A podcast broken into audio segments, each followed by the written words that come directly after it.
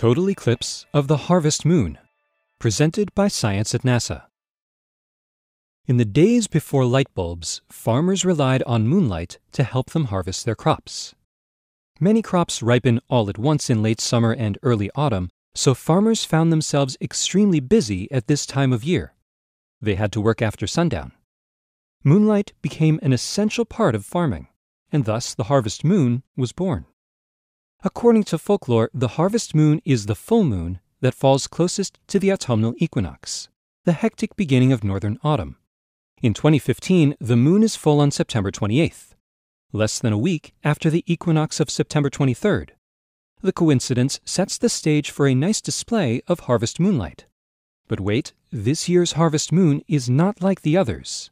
It's going to be eclipsed.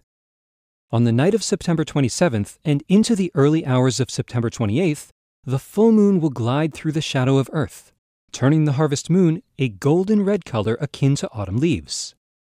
The action begins at 9:07 p.m. Eastern Time on the evening of September 27th, when the edge of the moon first enters the amber core of Earth's shadow.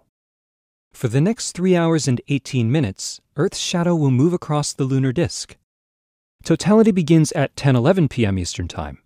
That's when the moon is completely enveloped by the shadow of our planet. Totality lasts for an hour and 12 minutes, so there is plenty of time to soak up the suddenly red moonlight.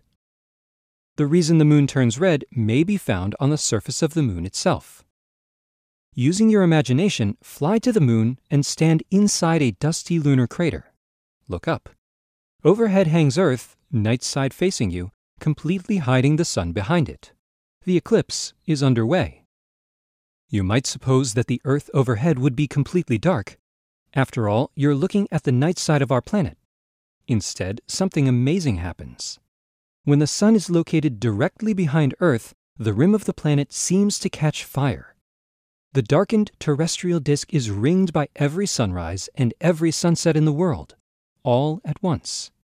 This light filters into the heart of Earth's shadow, suffusing it with a coppery glow. Back on Earth, the shadowed moon becomes a great red orb. One more thing. The full moon of September 28th occurs near the perigee of the moon's orbit. That is, the point closest to Earth. This makes the harvest moon a supermoon. The super harvest moon eclipse will be visible from the Americas, Europe, and Africa. It brings an end to a remarkable series of four consecutive total lunar eclipses visible from North America, a so called tetrad. Perhaps the heavens have saved the best for last. If you live in the eclipse zone, mark your calendar for September 27th to 28th and enjoy the show. For more beautiful sights in the night sky, stay tuned to science.nasa.gov.